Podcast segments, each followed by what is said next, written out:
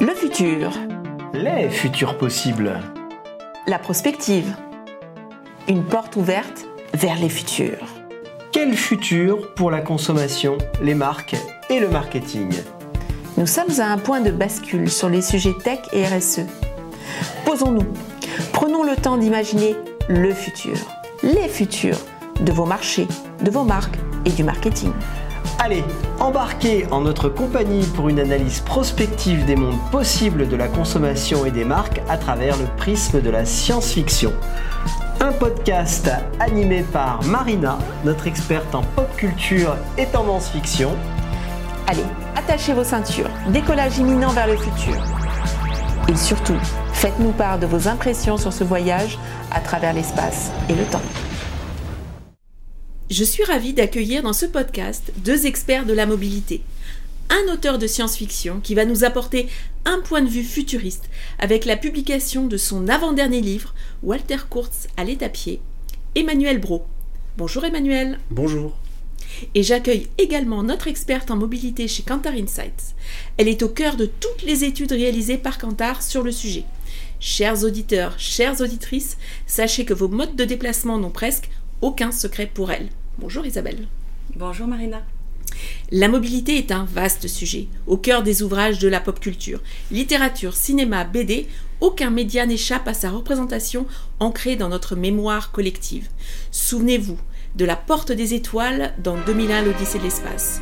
On peut citer également les voitures volantes de Blade Runner. La trottinette sur coussin d'air du film Retour vers le futur deux. La téléportation dans Star Trek. On marche, on court, on vole comme Superman ou Supergirl.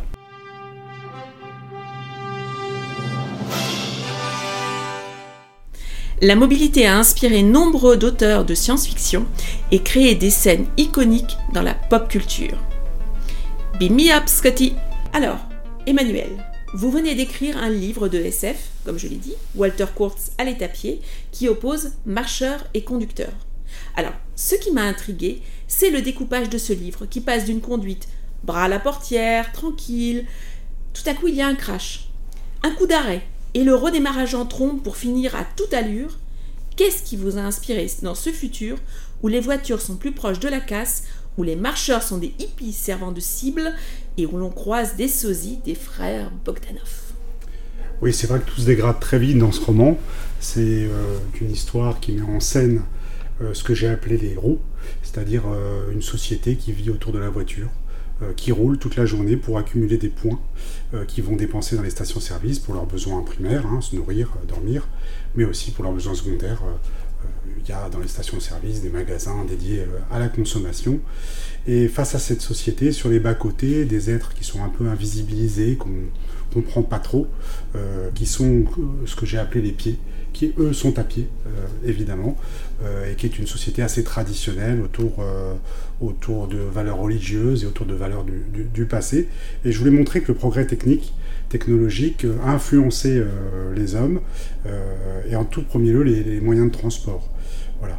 La, la science-fiction euh, met en garde contre les, les dangers euh, inhérents au progrès, euh, et ces êtres donc, qui sont à pied contre ces êtres qui sont en voiture, s'opposent parce qu'ils n'ont pas les mêmes valeurs, ils n'ont pas les mêmes façons de voir. Euh, et c'est ce qui m'inspire dans les mobilités, finalement, c'est que euh, à chaque mobilité, euh, des valeurs. Donc euh, après, c'est l'œuf ou la poule. Est-ce que ce sont nos valeurs qui créent nos mobilités ou est-ce que ce sont nos mobilités qui créent nos valeurs ? Sans doute un peu des deux. Euh, et c'est ça qui est passionnant. Alors, Isabelle, qu'est-ce que cela vous inspire, cette opposition entre marcheurs et conducteurs ? Alors c'est vrai que pour moi qui étudie et analyse les comportements et les besoins de mobilité de ceux que l'on va appeler tour à tour les, les citoyens, les usagers ou les conducteurs, mais qui sont en gros nous tous, les habitants de cette planète, cette opposition entre les pieds et les roues m'a particulièrement interpellée. En effet, dans le contexte d'aujourd'hui, elle pose la question de ce à quoi nous aspirons, et je dirais que l'on aspire à être les deux, à la fois pieds, à la fois roues, en fonction du moment et du besoin, c'est-à-dire en fonction de la distance que j'ai à parcourir, de ce pourquoi je vais me déplacer. Si je suis dans le cadre d'un déplacement pour le travail ou les études, j'ai un impératif de temps qui s'impose à moi, m'amenant à chercher le mode de transport le plus efficace. Mais si je me déplace pour les loisirs ou, ou d'autres raisons qui sont moins impactées par le temps, c'est vrai que cet impératif de temps va être, entre guillemets, moins prioritaire. Mais ce qui est certain, c'est qu'avec la pandémie que nous avons vécue récemment, la marche à pied a, entre guillemets, je dirais, repris du galon. Les Français marchent globalement beaucoup plus qu'avant, et c'est un changement d'habitude qui s'est installé de manière durable dans la vie des Français. On le voit clairement dans nos études, lorsque l'on compare la, la part de la marche à pied dans les déplacements du quotidien avant et après Covid, la marche a gagné plus de vingt points, là où d'autres modes ont finalement diminué, reculé ou gagné un peu moins de dix points.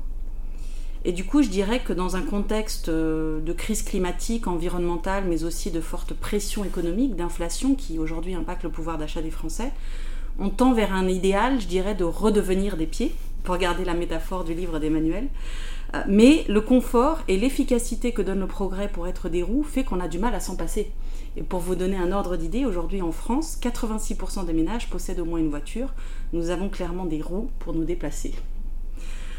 Alors, j'aimerais aussi peut-être juste faire un, une petite parenthèse sur ce que, ce que disait Emmanuel sur les stations essence dans, dans, dans votre livre, qui sont de véritables petites villes en fait pour ces sociétés de nouveaux nomades. Euh, j'ai trouvé cela assez intéressant parce que finalement on retrouve ici une idée qui se rapproche des, des concepts que l'on appelle aujourd'hui des mobility hubs, donc ces stations-service du futur sur lesquelles travaillent différents acteurs de la mobilité.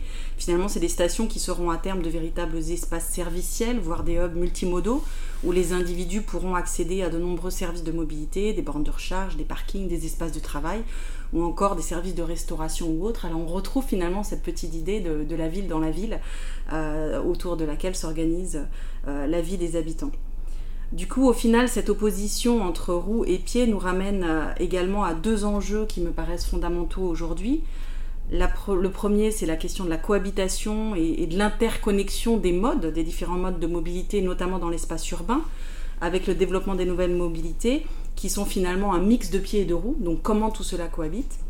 Et la deuxième question clé, de mon point de vue, c'est la question de, de la fracture territoriale qui existe aujourd'hui entre les villes qui sont souvent extrêmement bien desservies euh, en transport public et les zones rurales où la voiture est indispensable, il n'y a pas vraiment d'autres alternatives. Là, je parle de la voiture individuelle notamment. Mais nous pourrons en reparler. Oui, c'est très très intéressant de voir effectivement ces chiffres issus des, des études, le fait que la marche a gagné plus de vingt points. Alors, Emmanuel, ce qui m'interpelle dans la littérature, c'est à quel point la vitesse, le mouvement et le voyage sont au cœur, en fait, de la littérature d'anticipation. Alors, est-ce qu'il faut y voir un, un amour du mouvement, du goût de l'accélération, l'obsession du voyage-lumière, les fameux parsecs dont parlait Han Solo dans La Guerre des Étoiles ? euh, On veut aller là où personne n'est jamais allé, donc la fameuse Final Frontier de Star Trek. Euh, et donc euh, Elon Musk et Jeff Bezos s'affrontent à coups d'avancées technologiques, l'hyperloop, Tesla dans l'espace, le capitaine Kirk qui fait un vol spatial à plus de quatre-vingt-dix ans, c'est quand même impressionnant et c'était un beau coup de publicité. Alors, qu'en pensez-vous ? Ouais, bah, c'est la base de la littérature de science-fiction, euh, sous l'égide de, de Jules Verne, bien sûr, qui a fait euh, des romans tels que vingt milieux sous les mers ou, ou Tour du monde en quatre-vingts jours. Il faut savoir que le sous-marin n'existait pas à l'époque et que dans le Tour du monde en quatre-vingts jours, il y a des moyens de transport qui sont très très très innovants, euh, évidemment la montgolfière. Euh, et la science-fiction, c'est ça en fait, hein, à la base. C'est popularisé dans les années mille neuf cent quarante, cinquante, soixante, notamment États-Unis, Canada, Angleterre. Euh, et sous cette... cette euh, Euh, idéologie de vitesse, de progrès. Euh, donc on est euh, soit sur Terre, avec des moyens de transport ultra rapides. J'ai encore lu récemment un livre qui s'appelle Ravage, euh, de René Barjavel, euh, qui euh, parle de moteur à quintessence sur les voitures. C'est très joli comme euh, expression. Et en fait, ça consiste à faire fermenter et distiller l'eau de mer. Voilà. Et ça permet aux véhicules d'avancer très très vite. Évidemment, c'est de la science-fiction, je ne sais pas si c'est une réalité scientifique, mais c'est assez intéressant. Et puis la science-fiction, très très rapidement, évidemment, euh, s'en va ailleurs, euh, donc sur Mars notamment, avec les chroniques martiennes de, euh, de Bradbury, de Ray Bradbury, euh, qui sort en mille neuf cent cinquante et qui raconte la conquête spatiale de Mars entre deux mille trente et deux mille cinquante-sept. Euh, là, la science-fiction ne se veut pas réaliste, elle est dans un rêve de vitesse, de progrès, euh, avec, dès le début quand même, euh, je l'ai relu le livre pour ce podcast, euh, déjà euh, quelques descriptions des dangers inhérents euh, dont nous parlions à l'instant. Alors, je ne résiste pas au fait de, de vous lire le premier chapitre, parce que le premier chapitre raconte la première fusée euh, qui, va, qui part, qui contient les colons qui partent à la conquête de Mars et qui vont s'installer sur Mars. Et le chapitre se conclut ainsi : la fusée est commandée au climat, faisant régner un court moment euh, l'été sur le pays. Voilà, je trouvais ça un peu prémonitoire, c'est-à-dire que les fusées changeaient le climat. Mmh. le temps du décollage. Voilà. Et puis, euh, la science-fiction ensuite aborde d'autres, d'autres sujets, elle va encore de plus en plus loin. Je pense au cycle Fondation avec euh, Asimov. Euh, et puis, deux, deux autres sortes de mobilité qui sont de l'ordre du fantasme, du rêve, on en a tous rêvé, je crois. Il y a le voyage dans le temps, euh, avec euh, notamment H G Wells, qui dès mille huit cent quatre-vingt-quinze euh, publie son roman « La machine à explorer le temps ». Alors ça, c'est un roman assez hallucinant, hein, puisque le, le héros euh, s'en va euh, en l'an huit cent deux mille sept cent un, il ne fait pas les choses à moitié à H G Wells, et il arrive dans un monde séparé en deux, entre des êtres qui habitent à la surface, un peu éthérés, un peu naïfs, un peu bébêtes, et puis des êtres très frustres, euh, un peu brutaux, qui vivent dans les souterrains. Donc c'est, euh, c'est, euh, c'est un peu marxiste presque, c'est l'aboutissement du, de... de, de, de de l'exploitation des masses, je suppose. Euh, euh, voilà, c'est un, un livre assez cruel. D'ailleurs, si je me souviens bien, d'ailleurs, les êtres souterrains mangent euh, les êtres qui sont sur, euh, sur la Terre. Voilà. Euh, et le voyage dans le temps, évidemment, je, je résiste pas au fait de, de vous citer Retour vers le futur, hein, beaucoup mm. plus proche de nous, où Marty McFly s'en va, notamment dans le premier opus, au temps où ses parents étaient jeunes en mille neuf cent cinquante-cinq. Voilà. Et à noter qu'il euh, prend une voiture pour voyager dans le temps, la fameuse DeLorean, qui est devenue mythique euh, depuis.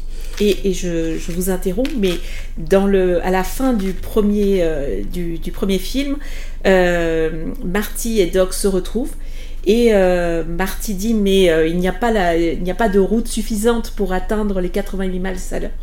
Et euh, Doc dit « là où on va, il n'y a pas de route ». Ouais, c'est vrai. Et euh, après, dans la deuxième, il y a des voitures volantes. Donc, pardon, c'est pour cette interruption, non, non, mais, mais l'exemple est tout à fait à propos et on passe à un autre type de mobilité, la fameuse voiture volante. Et d'ailleurs, et dans le même passage, si je me souviens bien, il euh, n'y a plus euh, l'énergie oui, atomique, tout à mais fait. C'est du compost. Tout à fait, c'est les bananes, à, c'est voilà, ce voilà. qu'ils trouvent dans la poubelle des, euh, des McFly. Peut-être qu'il arrivera un jour. Voilà. Voilà, et puis bah, dernier, euh, dernier type de voyage, grand type de voyage dans la science-fiction qui est popularisé par la science-fiction, c'est évidemment la téléportation, euh, dans lequel euh, les hommes se transportent instantanément d'un endroit à l'autre. Alors là, je pense immédiatement au Monde du non-A, qui est un roman qui est publié en mille neuf cent quarante-cinq, un autre classique de la science-fiction, euh, traduit par un Boris Vian euh, enthousiaste en mille neuf cent cinquante-trois, hein, faut le noter. Euh, la, la littérature générale et la science-fiction ont beaucoup plus d'échanges qu'on ne pense. Euh, c'est, ce roman met en scène un héros qui finit par exploiter son second cerveau, avec lequel il arrivera à se euh, téléporter. Euh, les exemples de téléportation sont légion.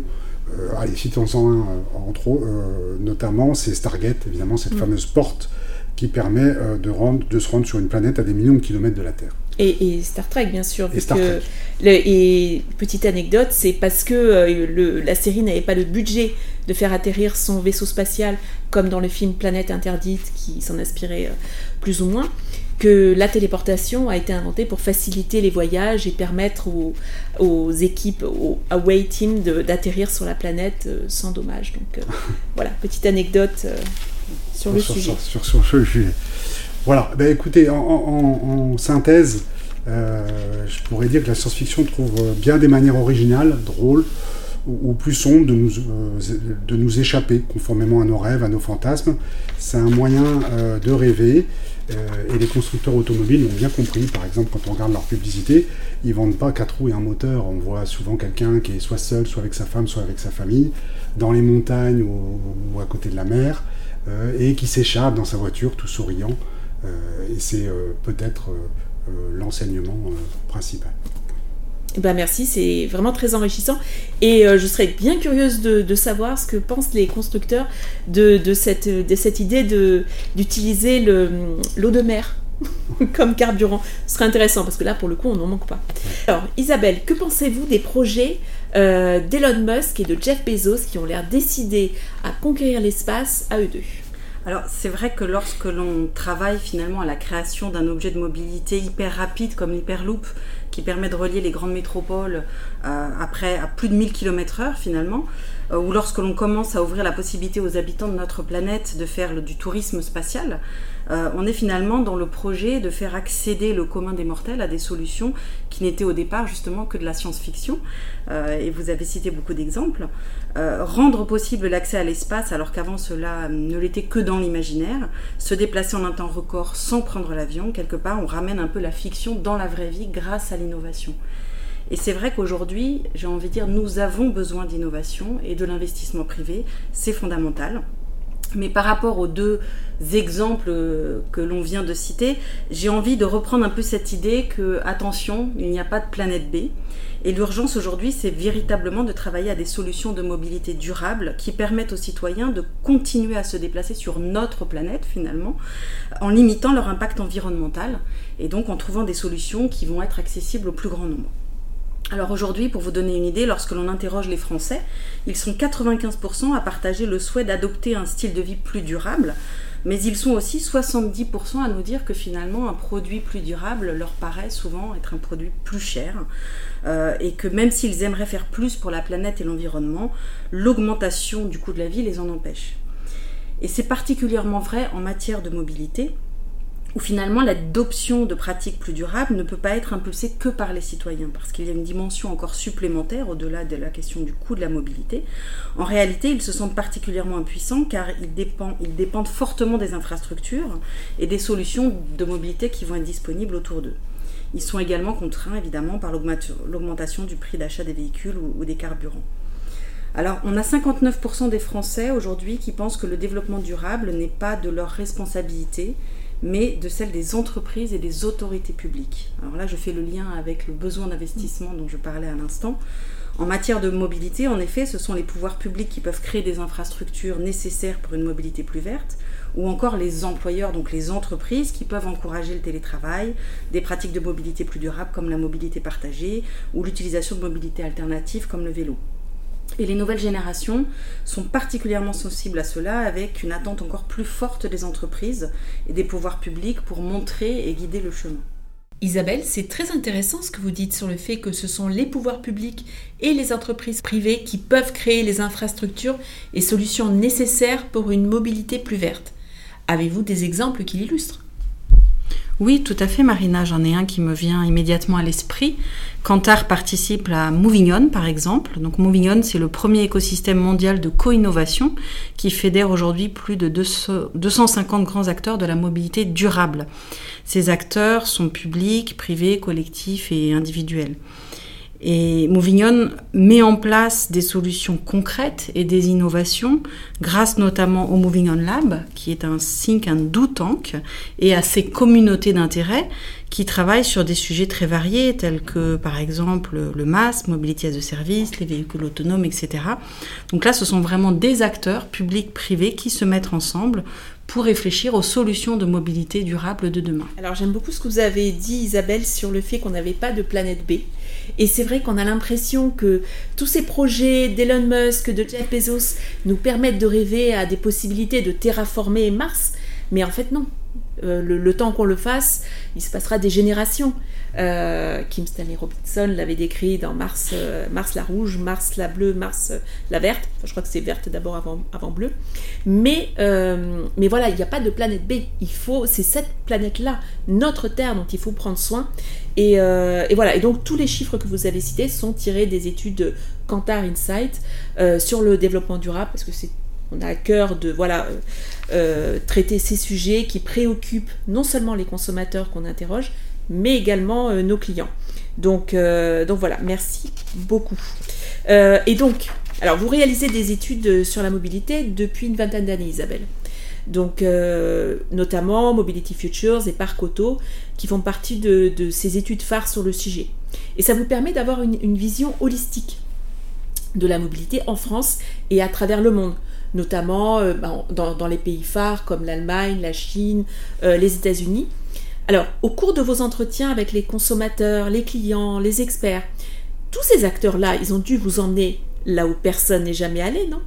Alors Marina, j'aime votre référence à Star Trek, hein, défi, défi, définitivement je pense que vous êtes une fan, et effectivement cette notion d'aller explorer de nouveaux territoires, elle est vraiment intéressante car au final c'est là tout l'enjeu de la mobilité.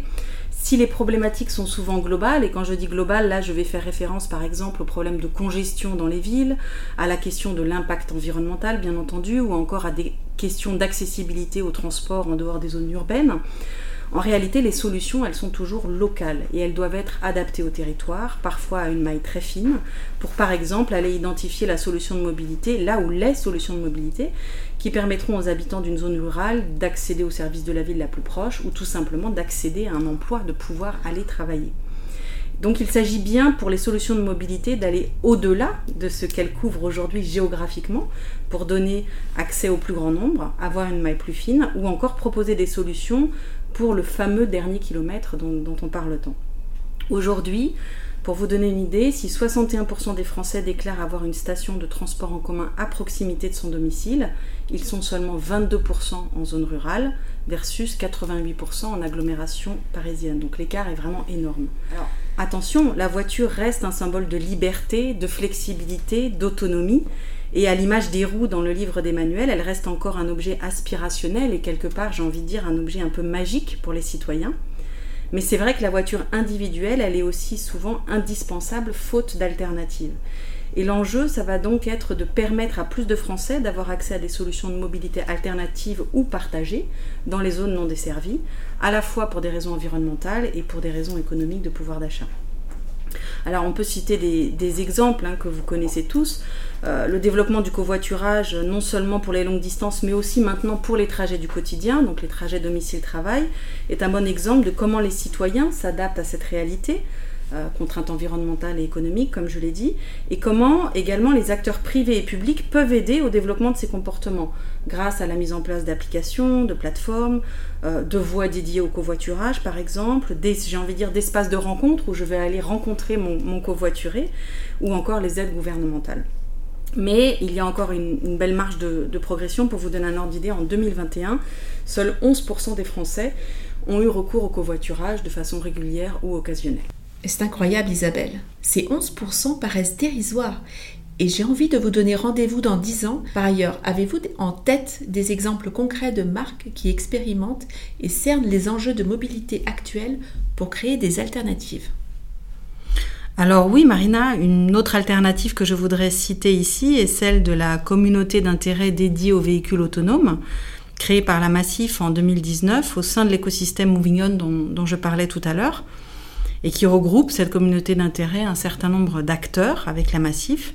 Des expérimentations de navettes autonomes ont été déployées dans deux territoires, dans la Drôme et dans l'Indre. Et une enquête a été réalisée par la communauté sur ces deux territoires, permettant au final de mieux cerner les enjeux de mobilité des habitants, ainsi que les facteurs d'acceptabilité de ce, de ce service de transport, pour lequel au final soixante pour cent des, des répondants, des habitants, se disent prêts à l'utiliser.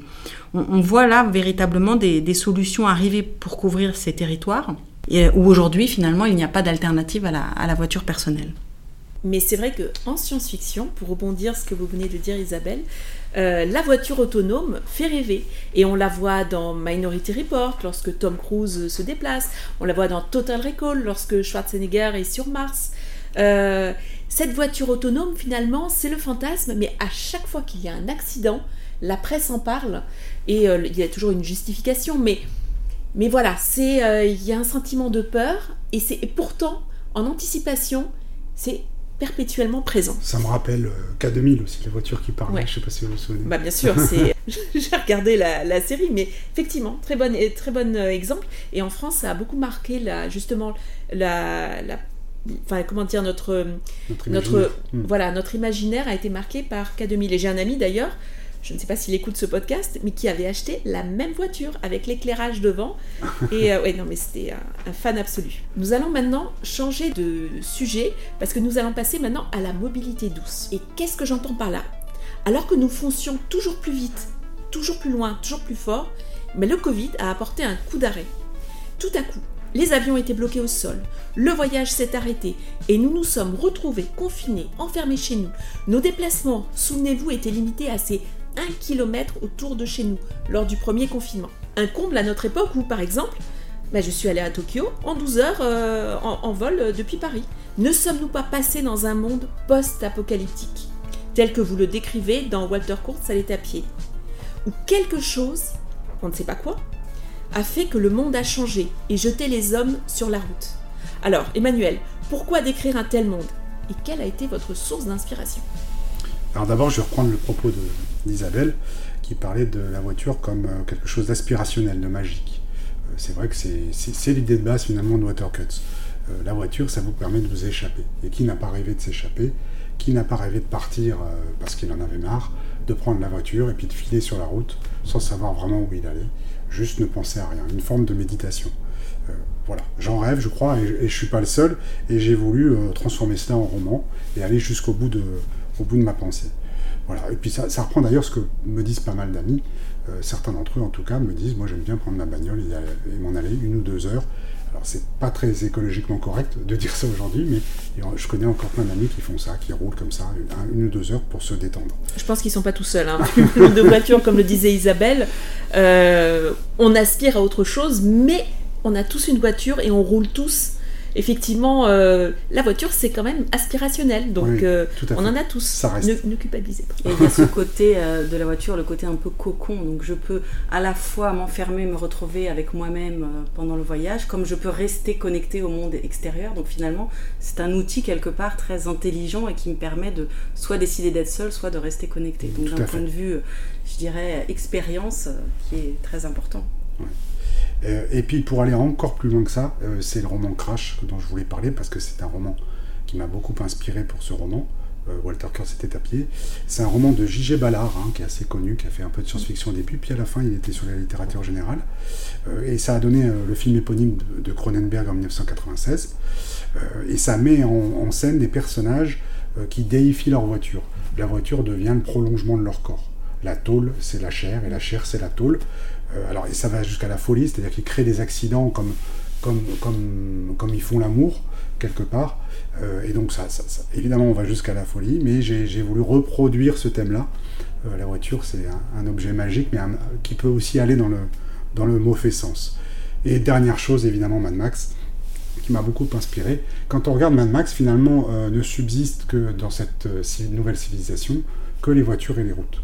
Tout le reste, c'est euh, bric et broc. Même les hommes sont devenus sauvages, euh, les villes sont bric et broc, et donc euh, vous avez c'est des voitures avec d'énormes pots d'échappement, ça ça m'a beaucoup marqué, euh, des sons de V huit, de V six, et, et puis cette route, et puis, euh, et puis le, le héros de Mad Max là, qui file sur la route, parfois sans, sans penser à rien.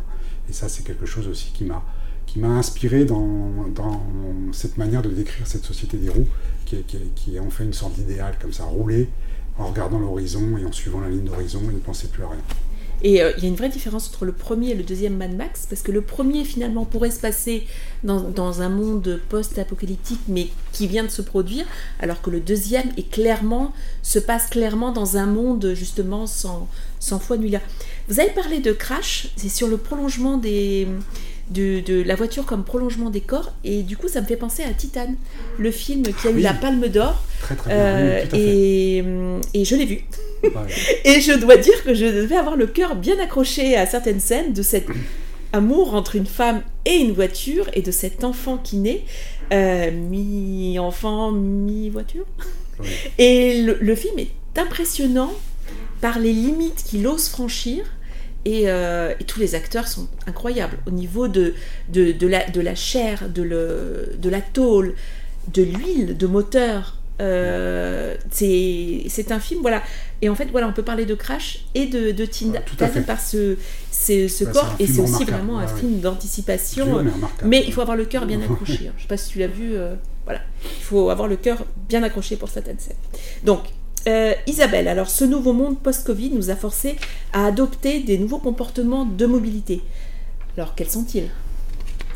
Alors oui, il est clair que la pandémie a un impact euh, important sur nos comportements, comportements de mobilité, mais aussi de façon plus générale sur nos modes de vie, hein, et tout est lié, comme le disait Emmanuel tout à l'heure. Euh, c'est tout un ensemble. Donc il a fallu ralentir, nous n'avons pas eu le choix, et cela a changé des comportements de, de façon durable, avec aussi une recherche de plus de sérénité, contact avec la nature, donc c'est, c'est tout un ensemble comme je le disais. Alors d'un point de vue mobilité, la crise sanitaire a favorisé les mobilités individuelles, donc une individuelle ici vient s'opposer à, à partager ou collective. Donc en mobilité individuelle, on va parler de la marche, on en a parlé tout à l'heure, mais aussi le vélo hein, qui a très fortement augmenté, la trottinette ou encore la voiture aussi, hein, puisque la voiture, effectivement, on retrouve le côté finalement là, cocon, protection euh, du virus, et, et donc voilà, tous ces, tous ces modes ont augmenté avec la... avec la pandémie. Et elle a favorisé aussi, euh, il y a eu un autre phénomène, le développement de la mobilité finalement autour du lieu de vie. Euh, c'est le télétravail notamment qui a favorisé ça. Pour vous donner une idée, soixante-sept pour cent des Français nous disent que le temps dégagé par ce télétravail leur permet d'être plus mobiles pour des déplacements autour de chez eux. Donc là, on a véritablement un effet géographique, hein, une mobilité finalement plus locale pour le quotidien, hein, pour, le, pour la, la mobilité du quotidien. Mais on a aussi un effet générationnel. Alors même si ce sont euh, des changements d'habitude qui ont touché l'ensemble de la population, très clairement, hein, il n'y a pas que les jeunes qui font du vélo, au contraire, hein, toutes les générations. Euh, mais ce qui est intéressant, c'est de voir que la génération, celle qu'on appelle la génération Z, euh, a des, a, est celle qui a les habitudes qui ont le plus changé, avec notamment l'augmentation en plus du vélo euh, et des trottinettes, aussi du covoiturage, de l'usage des deux roues, les motos, les scooters, euh, plus que les autres générations. Et finalement, on peut véritablement dire que euh, cette génération Z, c'est la première génération véritablement multimodale qui finalement ancre ses habitudes de mobilité dans un contexte et un environnement qui sont totalement différents du passé. Donc là, on sent qu'on est quelque part un peu au début d'un, alors, je ne sais pas si on peut dire d'un nouveau monde, en tout cas d'une nouvelle ère. Et cette multimodalité, notamment en zone urbaine, euh, va faire partie de, de notre nouvelle réalité. C'est en plus, euh, comme vous le savez, une génération euh, très connectée qui a l'habitude des applications et qui donc a, a, a complètement ce mindset pour changer et adapter ses comportements et passer d'un mode à l'autre sans aucune difficulté. Ouais, c'est très intéressant de voir que c'est générationnel et euh, de voir que les, les jeunes générations finalement ont adopté des modes de, de mobilité douce plus rapidement que leurs aînés, bien que je dois dire que mon, mon père, qui a plus de quatre-vingts ans, euh, n'hésite pas à utiliser les nouveaux modes de, mo- de mobilité pour se déplacer plus facilement. Euh, alors qu'il a une, une voiture, et que voilà, mais il a, ça, ça dépend, je pense qu'il y a un entre-deux. Euh, Notamment qui, le vélo, oui. Le voilà, vélo le vélo, vraiment, le, le vélo, moi je vois le nombre de, de oui. gens qui utilisent le vélo, enfin, oui. Et maintenant c'est un véritable atout pour une société d'avoir un, un garage à vélo, euh, et c'est même mis en avant, enfin je le vois chez nous notamment, c'est mis en avant comme un avantage, euh, voilà. Donc, euh, alors un exemple me vient en tête, maintenant lorsque je pense à la mobilité douce et à la préservation de la nature, parce que par exemple, dans la science-fiction, le principe, c'est quand même d'aller toujours plus vite, de dépasser la vitesse de la lumière, parce que sans ça, on ne pourrait pas dépasser euh, Mars. Enfin, ce serait assez compliqué, de, il nous faudrait des, des générations pour atteindre euh, Alpha du Centaure, par exemple. Et donc, euh, je pense là, encore à Star Trek, vous allez me dire c'est une marotte, mais en fait, il y a un exemple intéressant, parce que donc, la vitesse de distorsion de Star Trek permet d'atteindre des recoins reculés de l'espace. On peut, le, le, leur espace est divisé en, en quadrants. Et en fait, euh, voilà, on va plus loin grâce à la vitesse de distorsion. Et en fait, on assimile rarement la S F à la lenteur. Parce que la S F a ouvert le, le champ des possibles en permettant d'atteindre des coins reculés euh, de l'espace. Or, dans un épisode de Star Trek, The Next Generation, qui date du début des années quatre-vingt-dix, donc on était vraiment euh, en avance à l'époque dans cette série, et qui s'appelle Force of Nature, des scientifiques révèlent que la distorsion porte atteinte à, à l'espace. Et donc, la Fédération des planètes qui contrôle, le, enfin c'est leur mode de gouvernement, décide de limiter la vitesse des vaisseaux spé- euh, spatiaux pour le préserver. Et pour dépasser une certaine vitesse, il faut demander l'autorisation. Sinon, euh, le, nous savons que les vaisseaux euh, stellaires abîment euh, la, la fabrique de l'espace. Donc en fait, ce, ce scénario déjà est cohérent avec les valeurs écologiques et humanistes, et humanistes de Star Trek. Mais alors, qu'est-ce que ça vous inspire, Emmanuel, ce... cette thématique ? Bah, le thème de la lenteur, c'est, c'est, je reprends ce que, vos propos, euh, vous avez tout à fait raison. Euh, il faut noter, contrairement à ce que nous croyons, euh, il y a toujours eu dans la science-fiction, à côté de l'éloge de la vitesse, du progrès, de, de l'optimisme, euh, un, retour, un, un retour à la nature, un retour aux traditions, voire une certaine philosophie de la lenteur, de l'harmonie. Euh, alors, le plus frappant, euh, l'exemple le plus frappant, c'est un exemple de fantasy. Euh, c'est le Seigneur des Anneaux, dont le, le style fantasy, déjà, en soi, est un éloge du retour à certaines traditions. Je vous rappelle que c'est un style qui euh, mélange un peu le fantastique, la magie et de très vieux mythes. Euh, et le Seigneur des Anneaux est écrit en dix-neuf cent cinquante-quatre, donc en même temps que tous ces romans dont on parlait, qui faisaient l'éloge de la vitesse, les chroniques martiennes et autres. Euh, et euh, dans le Seigneur des Anneaux, bah, c'est une quête, une quête qui se fait à pied. Pour détruire l'anneau, euh, bah, les personnages marchent. Alors, c'est peut-être pour ça que le roman est aussi long, parce que bah, c'est lent, quoi. Tout est lent, il euh, y a obstacle par obstacle, euh, les personnages ne sont pas téléportés, ils ne voyagent pas dans le temps, on est vraiment sur des moyens de transport moyenâgeux, euh, et sur un certain éloge d'une certaine manière de vivre, d'une certaine harmonie, euh, et c'est assez intéressant, et euh, toute la science-fiction est traversée par, euh, par, euh, par euh, ce mythe, euh, y compris dans les romans qui, qui font l'éloge de la vitesse, vous avez toujours à un moment donné euh, un message écologique, un message humaniste, ou alors une mise en garde euh, contre le, le progrès. Euh, pour euh, être un peu plus léger, euh, j'ai regardé un peu ce que faisait la science-fiction avec les animaux, euh, parce qu'elle fait preuve d'une inventivité extraordinaire, euh, et les animaux, il n'y a rien de plus doux comme moyen de transport. Donc je pensais notamment euh, à Dune, hein, où les héros, le héros Paul Atreides doit apprendre à chevaucher un ver de sable géant euh, sur la planète Arrakis en guise d'initiation pour rentrer dans une tribu qui s'appelle les Fremen. Donc ça c'est assez fascinant, et puis évidemment il y a Harry Potter, Euh, qui chevauche toutes sortes d'animaux. Moi je pense à l'hippogriffe qui est euh, mi-cheval, mi-oiseau. Voilà. Et puis même, on va aller plus loin encore, c'est encore plus doux, c'est des objets du quotidien qui permettent de voyager, donc c'est le balai, par exemple avec Harry Potter, donc qui reprend une très vieille tradition du, de, de la sorcière sur son balai, euh, c'est Marty McFly avec la DeLorean, ou alors l'overboard de ce que vous décriviez euh, tout à l'heure, euh, Marina, euh, c'est le distorseur euh, dans le monde du Nora, qui est une sorte de machine qui est faite de briquets de broc, d'acier et autres, qui permet de se téléporter. Euh, voilà. Donc la, la science-fiction est très en avance, autant sur l'éloge de la vitesse et du progrès, finalement, euh, elle est en phase avec la société de l'époque, c'est-à-dire années cinquante, soixante, les Trente Glorieuses, la croissance économique, autant sur les valeurs euh, traditionnelles, écologiques, humanistes, elle est très très en avance sur son époque, qui n'est pas du tout à l'époque, à l'époque on ne pense pas trop à l'écologie, ou alors c'est extrêmement marginal. Chers auditeurs, chères auditrices, après cette séquence sur l'éloge de la lenteur dans un podcast sur la mobilité, nous allons marquer une pause. Comme dans Walter Kurtz était à pied d'Emmanuel Brault, après le crash, nous allons marquer un coup d'arrêt, mais n'ayez crainte. Je vous donne rendez-vous pour la deuxième partie où nous discuterons de la cohabitation des piétons et des voitures, de réalité virtuelle et de métavers, avant de laisser nos experts élaborer des théories sur la mobilité de demain. À très vite dans notre univers aux distances toutes relatives. Au cours de ce podcast, nous avons diffusé des extraits des bandes-sons de deux mille un l'Odyssée de l'espace, Also sprach Zarathustra de Richard Strauss, Retour vers le futur d'Alan Silvestri, Superman de John Williams. Nous avons également diffusé des bruits de la téléportation de Star Trek et lu un extrait du livre d'Emmanuel Brault, Walter Kurtz était à pied, publié aux éditions Mnemos.